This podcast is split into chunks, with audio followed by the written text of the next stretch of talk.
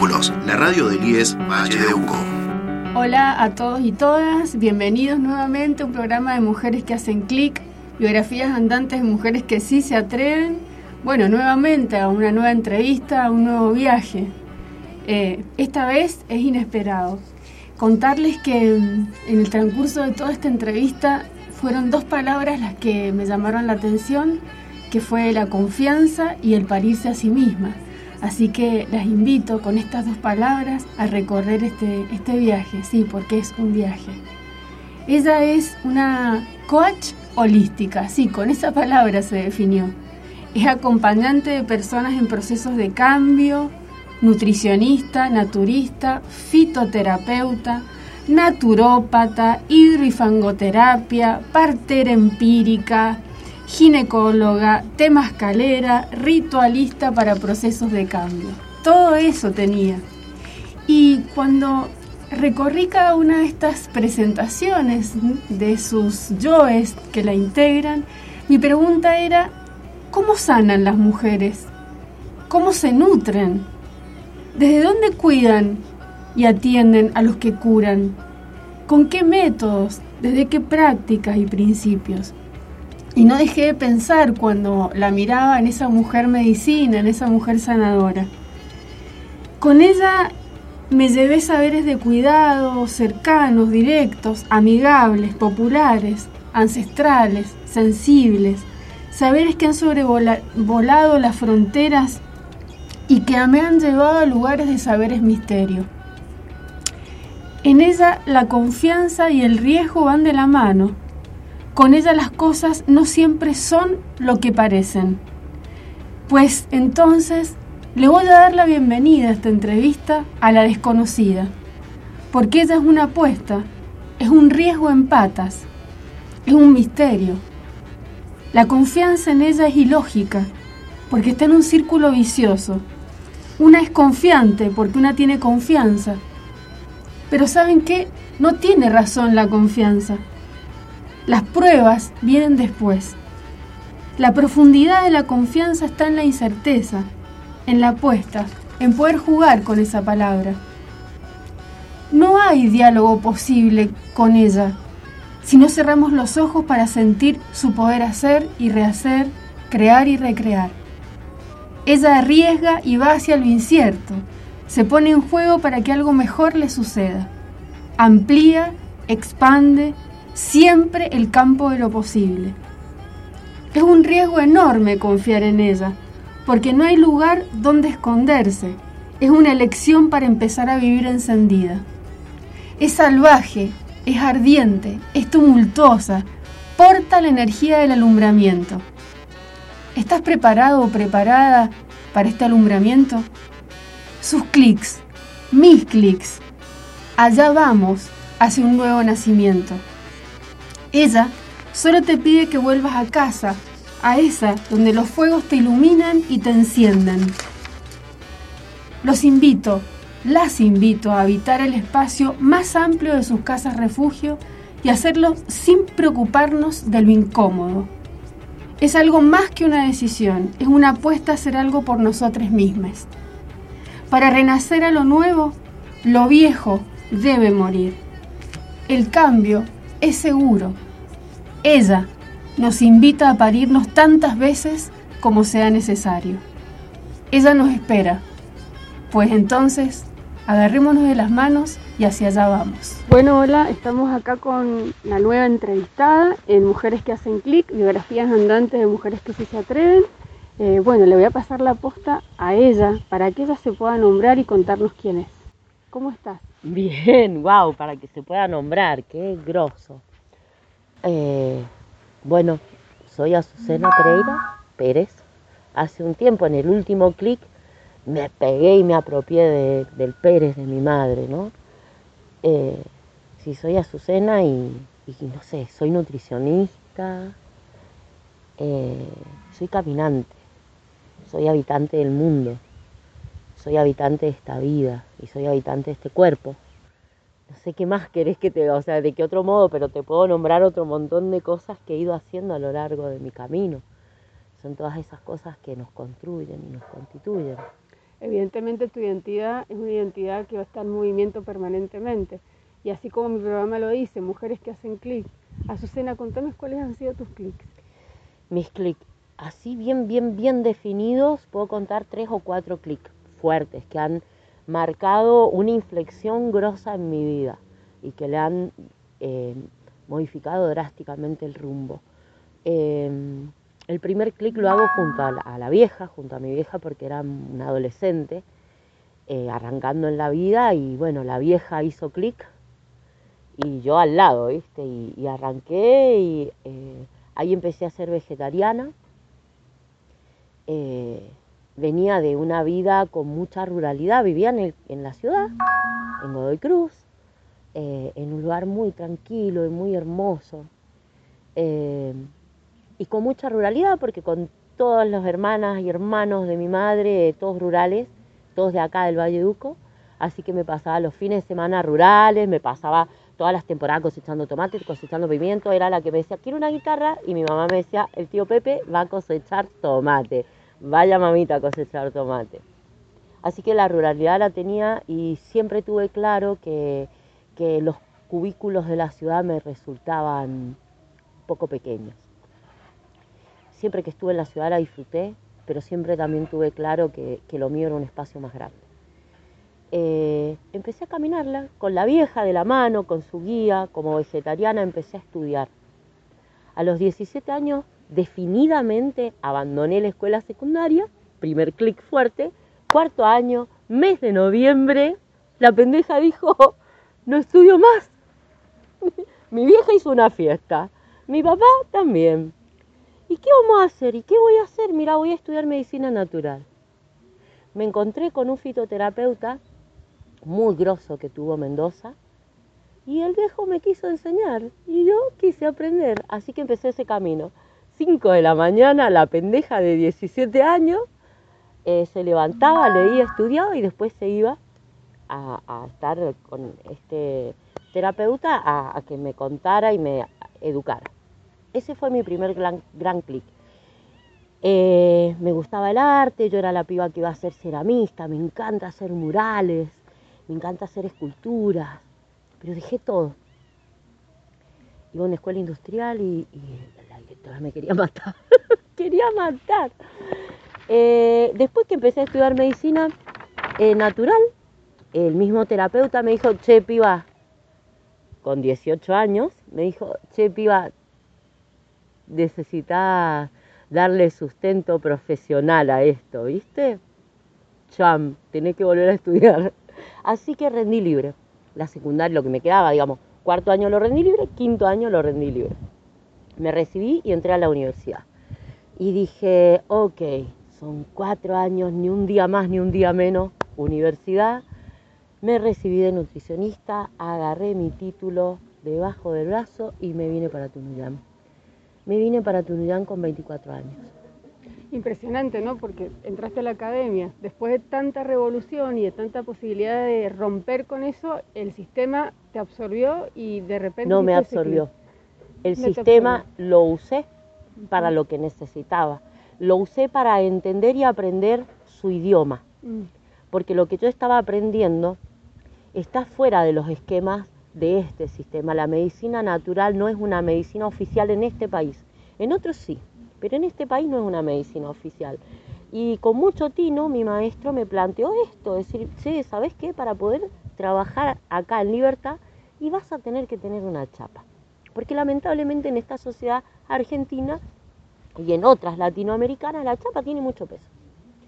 Entonces tuve que aprender también que para obtener cosas también tengo que estar dispuesta a entregar cosas. Y la Azucena, que tiene siempre la cabeza bien acá arriba, tuvo que agachar un toque la cabeza y meterse en la universidad, que además era privada, así que hubo que laburarla porque no me quería quedar un día más de lo necesario ahí, y me recibí. Y me vine acá, un pueblo diminuto, diminuto de todo, medicina naturista. Cham. ¿Cómo fueron esos comienzos, no? En Turudán, esto que vos decís, en un pueblo tan pequeño. Ay, fueron durísimos. Y con una cabeza tan grande. Pero y duros, tristes, tremendo. Pero tengo buenos recuerdos de ese tiempo. Em, muy buenos recuerdos, porque si bien es verdad que Tunuyán es muy cerrado, Tupungato también y San Carlos también, San Carlos quizá un poco menos, pero el valle en general, bueno, como valle de montaña, un poquito más ahí, más difícil para las cabezas que venimos llegando desde afuera.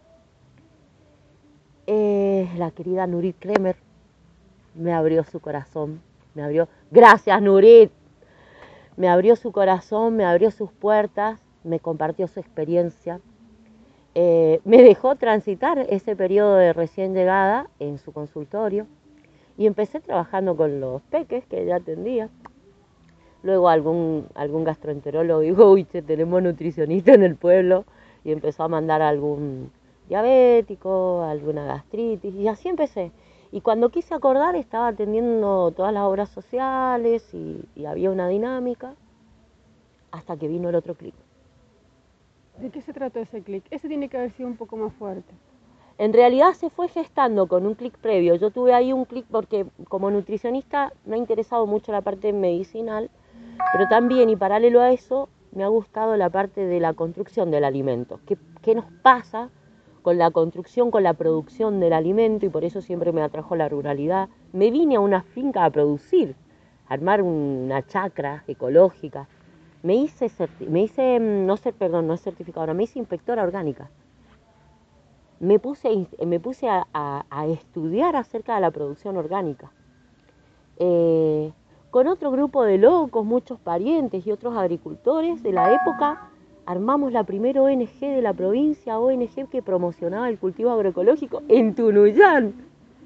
Lo sacaron su mano, imagínate. O sea, no había nadie en Tunuyán inscrito. Eran todos del este, de San Rafael, de otros lugares. Acá en Tunuyán, nadie. Así como, ¡fua! Se empezaron a inscribir dos o tres caminantes con los que hoy todavía tengo el placer de compartir el camino. Fueron épocas muy locas, muy intensas. Y en aquella época algún apoyo tuvimos del gobierno que estaba. ¿No? Onda como para, eh, para arrancar acá algo de presupuesto. Eh, fue en un encuentro mundial que tocó en Argentina, la chiqui única vez que recuerdo que haya tocado en Argentina y tuvimos la oportunidad de ir representando al Valle de Uco. Qué impresionante esta capacidad que tenés de danzar con el sistema. y porque hay que aprender a... Mm, es como un flirteo, yo no estoy, no, no comulgo, pero está, existe, es la realidad nací acá rozándonos. Y en ese roce, y a ver qué. Yo no entrego nada a menos que me entreguen algo. Y ahí danzamos y vemos que logramos. A veces sale muy mal, a veces sale muy bien. En el camino, trabajando con los agricultores, fundamos la primer feria la primer feria orgánica de Mendoza. Salió de productores de acá, del Valleduco, eso no lo sabe el Valleduco, por ejemplo. No lo sabemos. Es una feria que tiene 17, 18 años ya y la fundamos cuatro locos que tenemos finca acá en el Valle Duco para llevar nuestro, porque primero quisimos exportar y exportamos.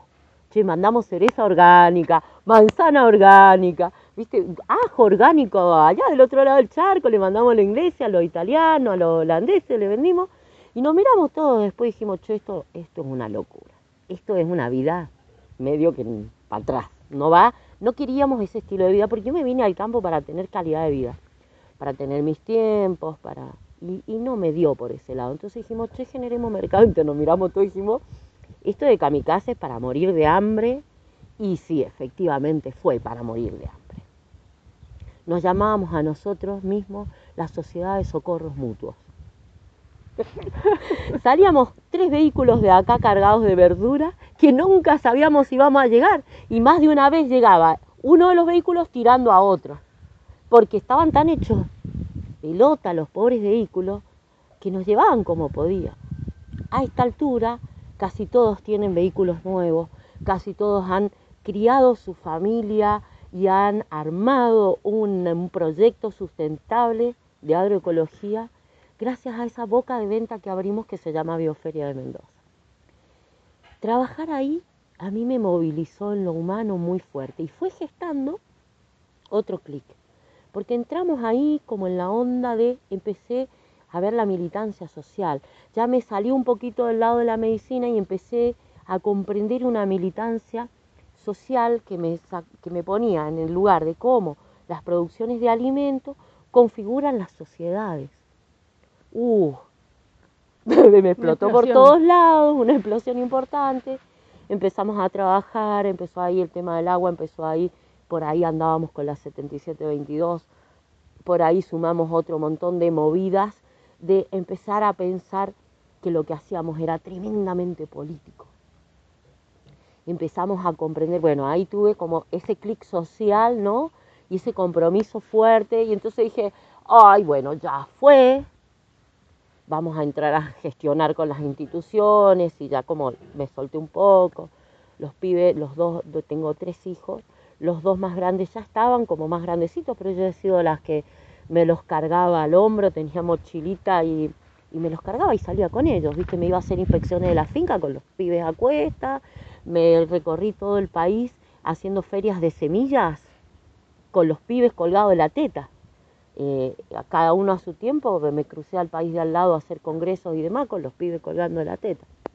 Se crecieron, yo ya obtuve otras libertades y la feria empezaba a dar el soporte y el sustento porque yo había tenido que quitarle horas de consultorio para las horas de militancia. Y ahí se vino el otro clic fuerte. 38 años, tercer bebé. ¡Pum! La maternidad. La, tercera, maternidad y yo había intentado parir en casa dos veces con mis dos hijos, había querido parto en casa y no había contado con partera. Me, me, costaba esto de, entendiendo el contexto en la casa, podemos parir sin partera, pero yo me negaba a parir sin partera. Quería una partera ahí para mí, para que me cuidara, para que yo pudiera vivir esa experiencia desde la plenitud que se puede vivir no había conseguido partir y terminé cayendo a las instituciones. La primera vez pública, la segunda vez privada, donde pude negociar varias cosas. Y luego cuando quedé embarazada a los 38 años, buscado, deliberadamente buscado, ahí se vino la hecatombe. No fue un clic, fue un clac, crash, pum, pa, pa, pa, todo. Así fue. Cayó todo junto. ¿Por qué? Y porque la Azucena pudo parir en casa. Y si algo me faltaba para comprender que lo que quería lo podía, fue eso. Antes que, porque fue el mismo año, nacieron mi nació mi sobrina y nació mi hija, con dos meses de diferencia. Antes de esto, y gestando muy fuerte y muy caraduramente el clic, mi hermana aportó su granito de arena. Mi hermana me dijo un día, ya Susana, tengo que contarte algo, estoy embarazada estoy embarazada y no voy a parir en el hospital. Y eso fue todo lo que me dijo, pero me dijo todo lo que quería decirme. Así que la Azucena se puso a estudiar la partería empírica. Y de paso también se fue a, la Uncuyo, a medicina, como para empezar a leer y a ver eh, un poco de obstetricia, conocer, a investigar cuál era el impacto de esto. Y bueno, tuve como seis meses Pariéndote a vos misma. Pariéndome y seis meses mientras mi vientre crecía también, ¿no? Porque como a los dos meses de que mi hermana me dijo esto, eh, mi vientre me dijo también que, que, bueno, que ahí estaba la oportunidad, que tenía otra oportunidad. Así que me puse a estudiar, eh, me puse en contacto con las redes de parteras que hay, la mayoría empíricas, tanto en Argentina como en el resto de Latinoamérica. Tuve formación de parteras mexicanas, de parteras eh, brasileras que estuvieron ahí y parteras de Córdoba que son maravillosas, que hay una escuela de partería domiciliaria maravillosa. Y, y bueno, me dispuse a acompañar a mi hermana en su decisión muy consciente y muy madurada de parir a su primer bebé en casa, conmigo de partera. ¿Vos estando embarazada? Y yo estando embarazada de siete meses. Mi sobrina llegó con mi panza de siete meses. Y ese fue mi clic más poderoso. Yo vi salir esa criatura de ahí y sentí que cómo había pasado mi vida entera sin esa experiencia. Y cambió mi vida rotundamente. Esa criatura me parió la mujer que soy hoy. Y mi hermana me parió esa mujer que soy hoy. Porque me abrió un universo impresionante y dije, nunca más voy a dejar de hacer esto. No sé cómo lo voy a hacer. No tengo idea. Pero esos ojitos mirándome recién llegado cambiaron toda mi visión del universo y de la vida. Y luego llegó mi hija, en mi casa, en mi cama, rodeada de profundo respeto, en un círculo de mujeres, y ahí vino a tomar forma el resto del clic, un círculo de mujeres. Mujeres, algunas que tenían que sanar sus partos, como mi madre, que no podía contar partos hermosos. Otras mujeres que estaban ahí también, que no podían, eh, partos hospitalizados, que no podían contar partos hermosos. Yo tampoco pude contar partos hermosos, los, los anteriores, ¿no? Así que yo sabía que permitiendo que estas mujeres me acompañaran, estaba ayudando a sanar con ese nacimiento. Y ellas estuvieron para ahí, para mí ahí, para darme masajes, para traerme tecitos, para cantarme. Había una mujer que había elegido no parir en la vida y estaba ahí para mí y me ayudó a parir. Y había una partera que también estaba empezando una licenciada en obstetricia, que estaba haciendo sus primeros caminos en la partería domiciliaria. Así que todas las mujeres que estábamos ahí estábamos con un propósito muy fuerte. Y nació mi hija, rodeada de tambores y, y cantos potentes de la tierra muy fuertes. Y yo exploté. Y empecé a caminar con mujeres, con círculos de mujeres, y empecé a acompañar desde todo ese bagaje, porque de pronto me paré y dije, bueno, aprendí nutrición, aprendí medicina natural, aprendí fitoterapia, acompañar acerca de la autogestión de salud, aprendí la autogestión del alimento, aprendí con todo eso y, trabajando con personas la autogestión de las emociones, porque gestionar en grupos es un curso express muy potente de autogestión de las emociones. Dije, ¿qué voy a hacer con todo esto? ¿Para qué tengo todos estos saberes acá? ¿Sos consciente de que has ayudado a parir a mucha gente? Sí. A parirse, ¿no? A parirse. A parirse. Y de pronto, acá se empezaron a llegar algunas mujeres a parirse. Y yo nada más abrí mi casa. Abrí mi espacio y empezaba tímidamente. Y en el camino venían mujeres a parirse su panza. También simultáneo a eso, nunca dejó de haber alguna panza necesitando ahí. Así que fue un camino impresionante. A partir de ese tiempo ha sido toda una cascada. Podría decir de mini clic como constantes, pero ese fue el clic más grande de mi vida. Porque en ese clic yo pude comprender nuestra condición de simbiontes en este planeta. Pude comprender nuestra relación directa con la Tierra y con el medio ambiente pude integrar todo eso que había ido recibiendo desde diferentes vertientes y pude sentirlo y, todo explotó adentro. Y entonces ya, em, y bueno, huerta, sí, la huerta la tuvieron que seguir mi compañero porque yo ya no podía, porque habían, siempre había mujeres necesitando algo, siempre habían personas necesitando alguna cosa. Y al año ahí como para cerrar la cosa, apareció en mi vida la danza de la luna, de la mano de la abuela Margarita. Conocí a la abuela Margarita. Conocí, tuve el placer inmenso de conocer a esa vieja maravillosa, que es una de las abuelas mexicanas que salió al mundo a cantar sus cantos y a contar sus verdades y sus saberes. Y yo la conocí, ¿entendés? Me senté a sus pies y escuché esos saberes ahí y acarició mi cabeza y me dijo que tenía que confiar. Y, ella me habló de la danza de la luna, con mi niña prendida a la teta, echada ahí a sus pies en un encuentro de mujer en Córdoba.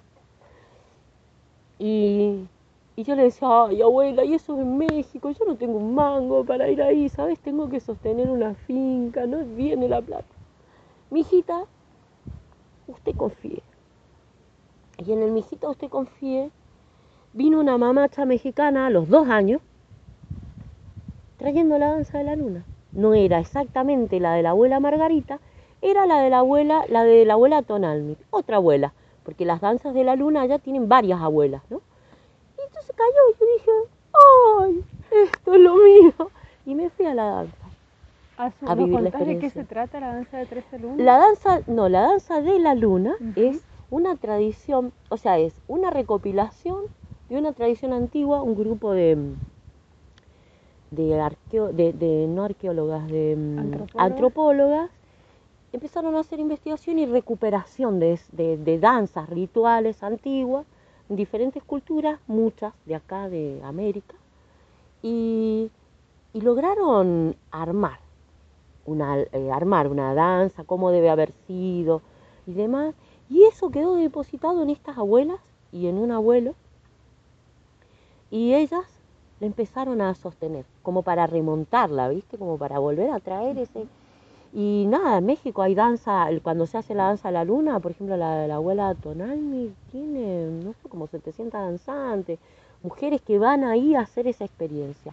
¿Cuál es la experiencia? Es un ritual de luna llena, son cuatro días antes de la luna llena, normalmente en primavera o en otoño. Eh, se, se danza, o sea, se ayuna los cuatro días, es decir, cero alimento. Mucho líquido, se descansa de día y de noche, con muy pocas horas de sueño, se danza toda la noche, en forma circular y al son de un tambor y de mujeres que cantan.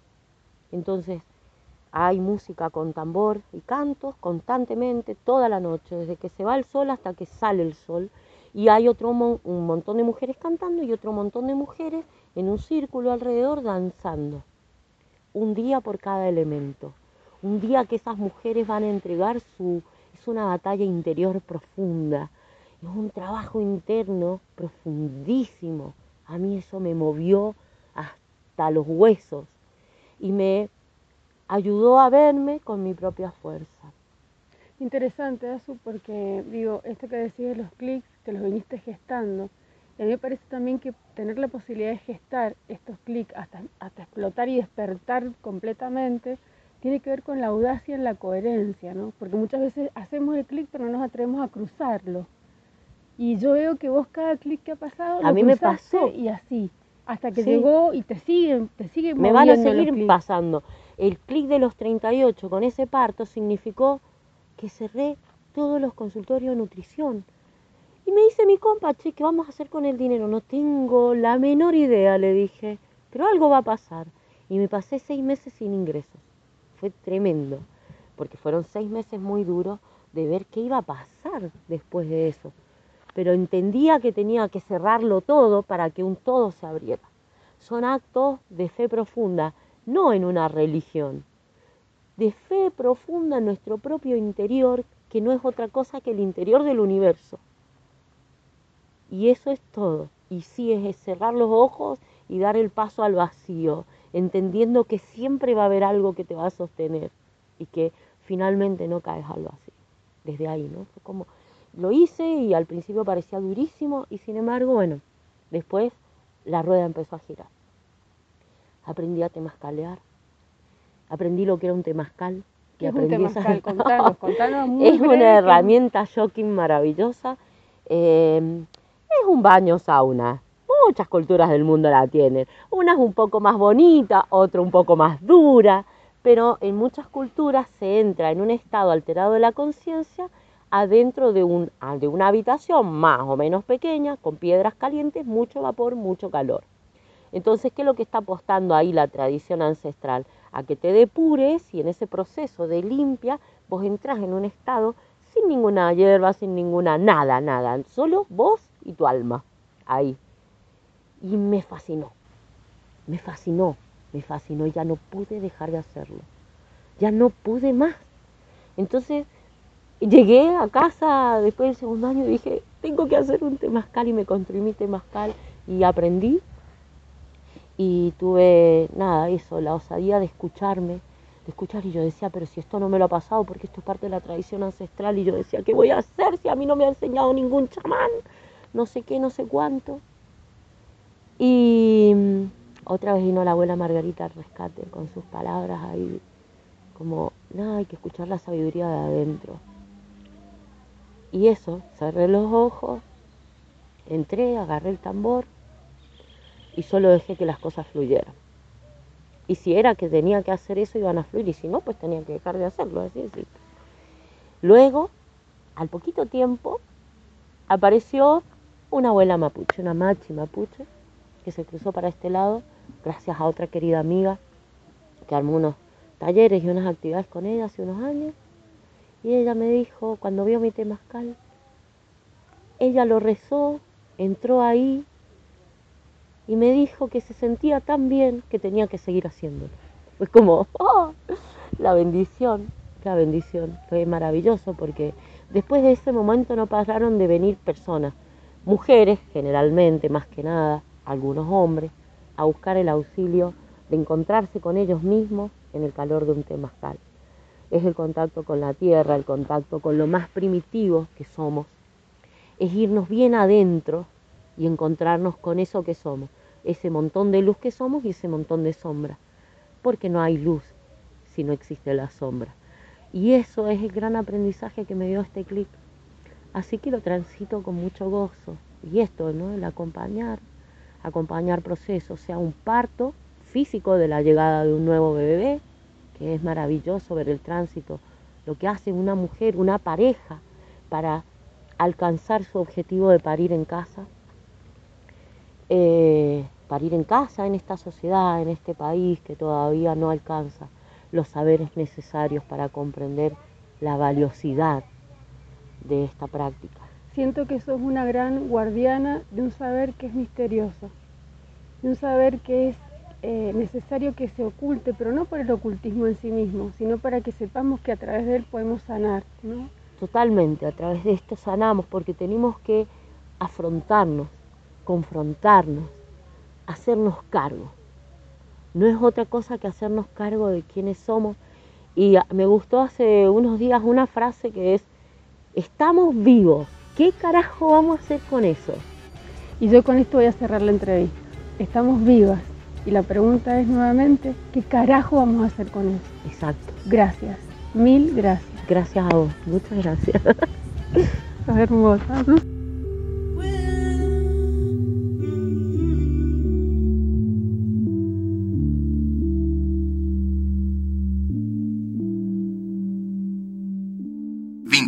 La radio del IES Valle de Uco.